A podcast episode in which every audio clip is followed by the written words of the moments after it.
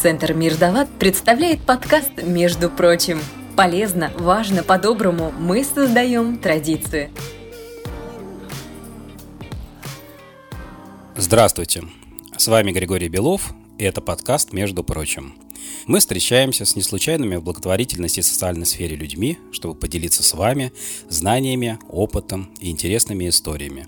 Сегодня в нашей студии находятся две очаровательные девушки – они работают в школе учителями истории. И в этом же году они решили создать подкаст «О чем не говорят подростки». Сегодня мы с ними побеседуем и узнаем, откуда взялось такое название и зачем им вообще это нужно. Итак, в нашей студии Людмила Ярунгина. Здравствуйте. Здравствуйте, Григорий. И Ирина Вальковская. Здравствуйте. Здравствуйте, Григорий. Ирина, а как получилось, что вы оказались с Людмилой в одной лодке, начав заниматься подкастами? Когда мне пришла в голову мысль о создании подкастов с помощью одной из моих выпускниц, которая посоветовала а, именно этим заняться и таким образом помогать подросткам, я решила пойти поучиться создавать подкасты в школу подкастов Екатерины Седовой. И поняв, как это делается, стала думать о том, что создавать подкасты было бы интереснее не одной, а с единомышленником. И таким единомышленником как раз и была Людмила, которая не так давно пришла в нашу школу работать. Э, замечательно. А скажите, пожалуйста, вот у меня с самых первых минут нашего интервью возник вопрос, а почему вы выбрали именно такое название своего подкаста «О чем не говорят подростки»? Людмила, как я думаю, название нашего подкаста достаточно говорящее. Дело в том, что юношество – это прекрасная пора, но в то же время человек в ходе взросления претерпевает некоторые изменения. Изменения достаточно мучительные. А подростки зачастую стесняются подойти за теми или иными вопросами ко взрослому. И поэтому мы решили говорить на те темы, к которым подросток не пойдет к взрослым. То есть, как я понимаю, в самом названии вашего подкаста заключается сама суть. Вы хотите помочь подросткам получить ответы на те вопросы, которые, если они задают, то только самим себе. С одной стороны, это именно так. А с другой стороны, Григорий, мы хотели бы еще помочь родителям, которые стараются понять своих детей, но по каким-то причинам не могут этого сделать или хотят еще лучше понять своих детей, а также тем неравнодушным людям, которые готовятся стать родителями и хотят стать осознанными родителями. А, Ирина, а вот какие вопросы, на ваш взгляд, сегодня больше всего волнуют подростков? Их, конечно, огромное количество. Но по моему педагогическому опыту и по той литературе, которую мы изучали с Людмилой, и по тем вопросам, которые в течение уроков мне и Людмиле задавали ребята, мы бы выделили пять основных сквозных таких тем, которые больше всего интересуют подростков. Во-первых, это страх, любые страхи. Второе – это сексуальное воспитание, половое воспитание. Третье это травля, это буллинг. Наверное, четвертый вопрос – это взаимоотношения все-таки с родителями и общий язык между родителями и подростками. И выбор жизненного пути, самоопределение. Очень интересная тема. А может быть, мы сразу с вами попробуем пройтись по всем этим пяти направлениям. Людмила, давайте попробуем раскрыть эти направления. Начнем, наверное, с первой заявленной темы, темы страхов. На повестке дня должен быть вопрос, какие вообще виды страхов бывают. Конечно же, это различные фобии, подросток взрослеет, и страхи, связанные с изменением тела, страхи, связанные с неприятием себя, а вот я не такой, как мои одноклассники, а почему? У меня происходит э, изменения позже, психологические страхи, связанные с отношениями с одноклассниками, родителями, и в наших подкастах мы поднимаем проблемы, связанные с борьбой со страхами, и также говорим на предмет а, психологической помощи. А, в нашем обществе, к сожалению, превентивная психология, она не развита. И было бы здорово, если бы не только подростки, но и взрослые обращались бы хотя бы раз в полгода к психологу за консультацией. Я думаю, это помогло бы избежать большую часть проблем. Вторая заявленная тема – секс education, сексуальное воспитание, достаточно дискуссионная. Во-первых, э, не совсем понятно, нужно ли ее вводить в школе, а если вводить, то в какой э, форме этот предмет должен преподаваться. На наш взгляд, чем раньше разговор о сексуальном воспитании ведется, тем лучше. И сейчас очень много хорошей литературы, которая дает прекрасные советы на тему сексуального воспитания. А сейчас я думаю, что Ирина продолжит э, раскрывать остальные темы. Третья тема, которую мы сегодня озвучили, это буллинг, по-русски травля. Травли редко в какой школе избегают и в каком коллективе детском не бывает. Конечно же, эту тему мы обязательно будем поднимать, и подростки уже задают вопросы, будет ли вообще такая тема в наших подкастах, обязательно будет. Конечно же, а, интереснее а, всего отвечать на вопросы, кто виноват и что делать, но подростки задают вопросы, как к этому относятся учителя, что думают по этому поводу учителя и о том, что это в целом противоправные действия. Следующая интересующая всех тема – это, конечно же, взаимоотношения между родителями и подростками. Ни для кого не секрет, что родители, конечно же, детям с благими намерениями дают достаточно много разных установок. Дети очень часто подходят с теми вопросами, что родители меня не понимают, я родителей не понимаю и так далее. И, конечно же, хотелось бы разговаривать о том, на каком языке общаться между собой родителями и подростком. Ну и последняя тема – это вы выбор жизненного пути, это самоопределение. Чаще всего 10-11 класс ребята приходят и даже плачут порой в кабинете, спрашивая, как мне быть, я не знаю, куда мне поступать, я не понимаю, что я хочу, как опять же, а, противостоять родителям, которые выбирают за меня мой жизненный путь. Да, э, темы действительно серьезные, и о них можно много говорить. А давайте, может быть, в рамках сегодняшней передачи я попрошу вас и попробуем раскрыть какую-нибудь тему. Да, Григорий, давайте попробуем. И хотелось бы в таком случае поговорить о последней теме, о выборе жизненного пути. Как вообще заканчивать школу? Вопрос, который пугает многих э, выпускников. Я, наверное, будучи человеком, который относительно недавно закончил школу, помню этот вопрос, который маячил у меня перед сном, перед глазами, что сдавать, куда поступать. И мне повезло, потому что родители мне предоставили абсолютную свободу выбора. Э, я лишь обозначила те предметы, которые я буду сдавать, поступать, и сказала, в какие университеты я хочу. Но я думаю, что вот такая свобода, кому-то она позволительна, кому-то она пойдет на пользу. А, Ирина, как думаешь, есть ли моменты, когда это наоборот мешает, такая свобода? Очень часто ребенок достаточно поздно начинает задумываться, что ему вообще интересно. Очень важна помощь родителей в этом.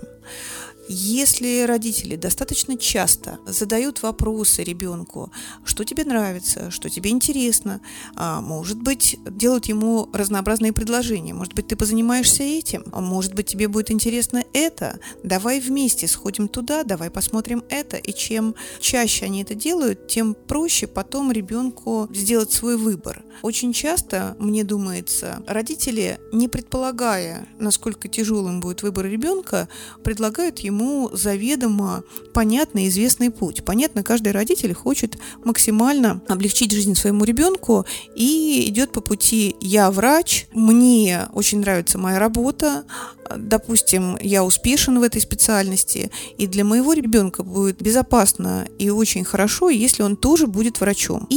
Может быть, подневольно, а может быть, специально начинает настаивать на том, что этот выбор самый правильный. И я буду очень рад, если ты тоже сделаешь такой же выбор. И под этим давлением очень часто ребенок не понимает, чего же он сам хочет на самом-то деле. Вот очень часто такой перекос, Людмила. А есть а, перекос совершенно противоположный. А, ребенок выбирает путь наименьшего сопротивления, тот предмет, который кажется ему самым легким, он выбирает его, сдает, а потом оказывается у разбитого корыта, потому что не знает, куда ему с этим предметом поступать. Мне иногда хочется, наверное, пожелать, с одной стороны, конечно же, сосредоточенности и четкого понимания того, что сдавать, но с другой стороны, хочется сказать, ребята, расслабьтесь от того, что вы не поступите после школы туда, куда хотели, или вообще не поступите, жизнь не сломается. Вполне возможно, что это передышка, которая позволит понять себя.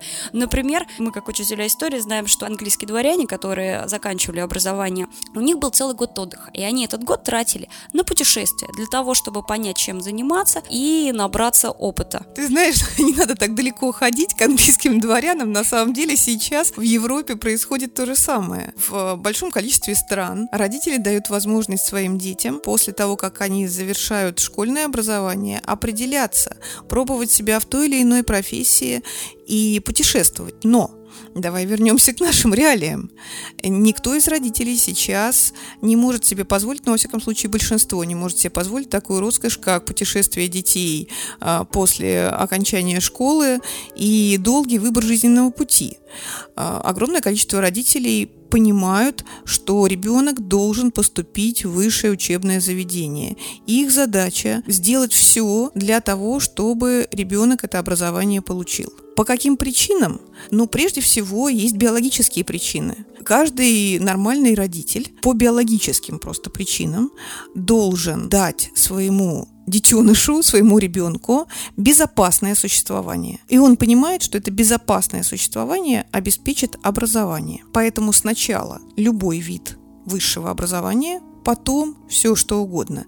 Это мнение большинства родителей. Но здесь надо не забывать о том, что очень часто мы, заботясь таким образом о ребенке, этой заботой его душим. И не каждому ребенку такое под силу, и это хорошо не для каждого ребенка. Потому что бывает так, что ответственность, которая обрушивается на еще не окрепшего подростка, с тем, что он должен обязательно поступить, приводит к тому, что, например, одна из девочек-одиннадцатиклассниц в определенный момент просто легла лицом к стене и отказалась ходить в школу, потому что ей все время плохо. Почему плохо, она объяснить никак не могла. В результате всевозможных разговоров все-таки оказалось, что настолько ей тяжело под этой ответственностью, что она обязательно должна поступить, а она понимает, что этого сделать никак не может. Она боится подвести подвести родителей, она боится быть плохой дочерью, она боится много-много-много чего, и из-за этого происходит нервный срыв.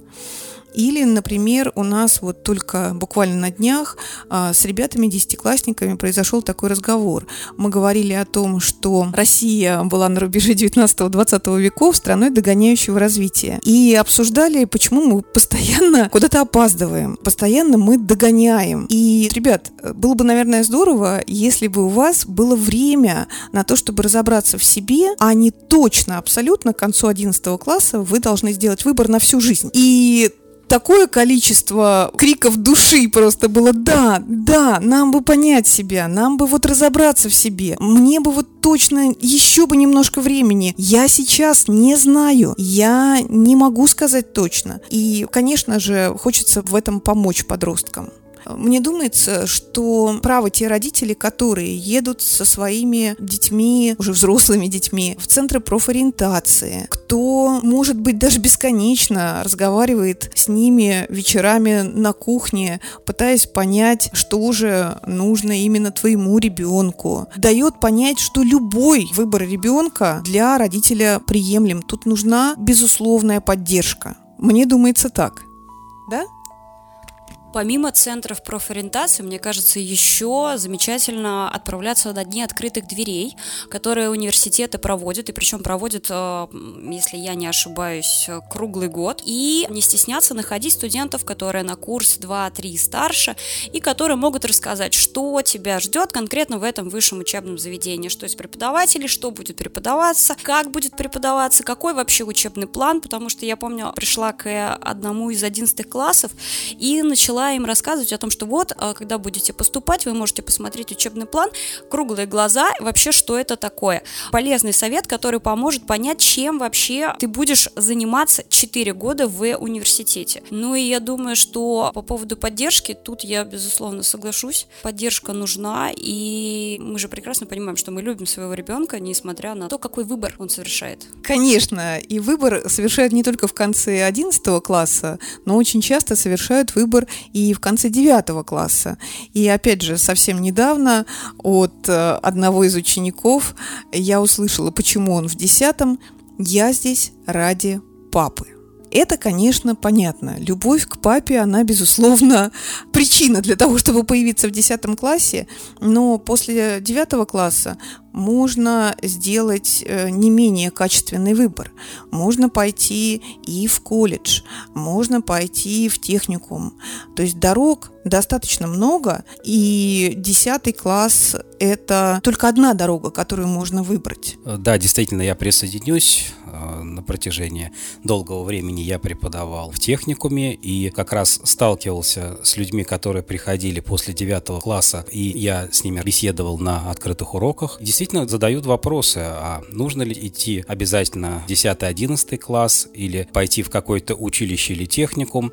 Что я хочу сказать? Нужно давать ребенку действительно право выбора, ведь если ребенок хочет уже заниматься какой-нибудь определенной деятельностью и есть профильное среднее специальное училище, техникум или другой образовательный какой-то институт, то можно уже, начиная с 10 класса, начинать изучать свою специальность. При этом, как мы сейчас знаем, если родители хотят, чтобы обязательно было образование высшее, при многих вузах на сегодняшний момент существует завершение 10-11 класса, и точно так же, как после 11 класса, закончив два года, ребенок ребенок может сделать выбор. И выбор как раз будет немножко более широкий. Первое – это поступить на первый курс института. Второй – еще остаться в этом техникуме, закончить третий и четвертый год и получить среднеспециальное образование. И далее уже опять с какими-то льготными зачетами перейти в институт или уже заниматься своей деятельностью. Григорий, согласна. Я за среднее специальное образование, потому что, мне кажется, ребенок выходит после 9 класса.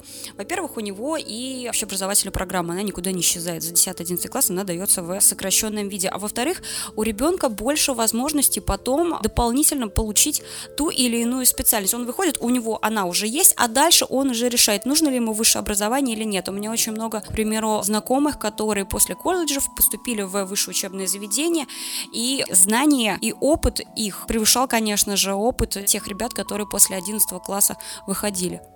Резюмируя все вышесказанное, мы можем сказать, помогайте своим детям определиться, давайте своим детям свободу выбора и уважайте, пожалуйста, их выбор. Ну а мы в своих подкастах раскрываем эту и не только эту тему.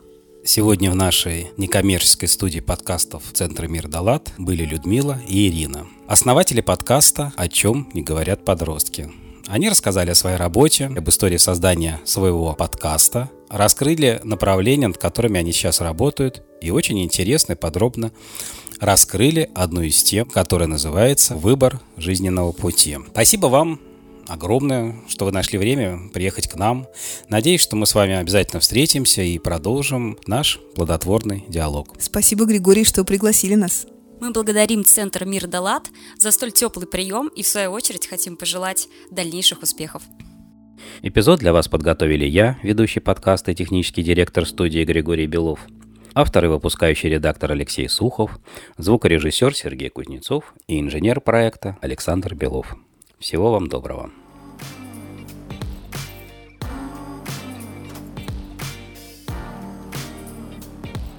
Между прочим, помогать легко. Отправь смс на номер 3443 с текстом «ЛАД-200», где 200 любая сумма пожертвования.